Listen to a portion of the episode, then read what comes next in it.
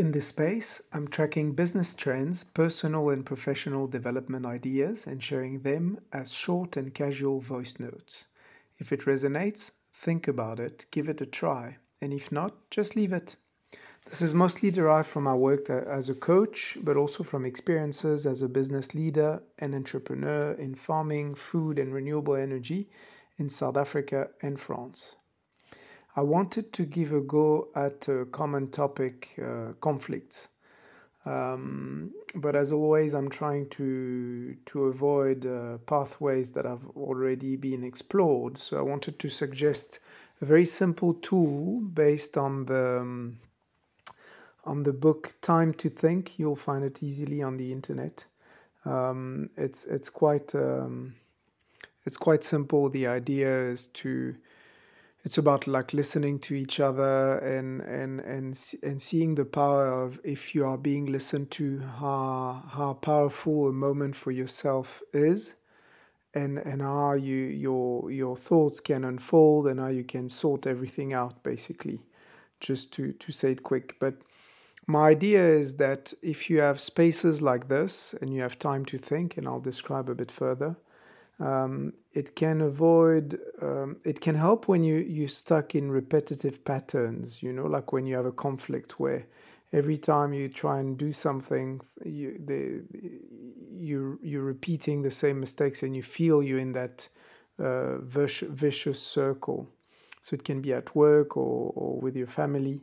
So I think w- what I want to suggest is uh, about this tool is maybe don't try it in a conflict situation, but try it with um, in another setup and get get to feel feel it, and then maybe you can use it when you want to to de- derail uh, some some conflict situation. So the idea is you you can you sit in front of each other, you spend um, and and you you can pick a topic, anything but I could suggest um, something about your feelings. Then it, it is personal and it is it is uh, it is about yourself. So maybe the question would be, how do I feel? And then for five minutes, you you the other person is listening to you, uh, looking at you, but never. The only rule is never to interfere. Just listening. You do whatever you want, but you don't.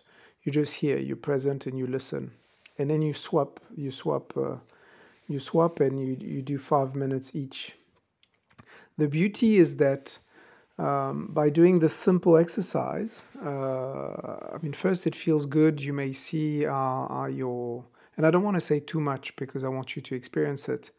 But I think the the, the most interesting takeaway um, that I want to highlight is the fact that you create a different space and a different language or a different uh, habit, you know, of talking to each other. It, it, it's, it's just like coaching when I coach clients. It's not about therapy. It's not about consulting.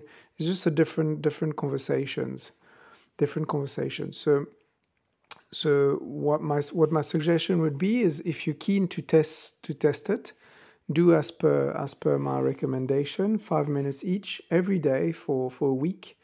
And then, you take time to discuss what what are your learnings how did it feel? And it doesn't have to feel good. It's not about there's no prescription about feeling good or bad. You may find it very uncomfortable. So stop it if it's too uncomfortable but like try and, and trust the tool and follow follow your fo- follow this advice but then reflect on it. How did you how did it feel? What what what what, what things are new for you um, and yeah that's i guess that's the that's the advice for this week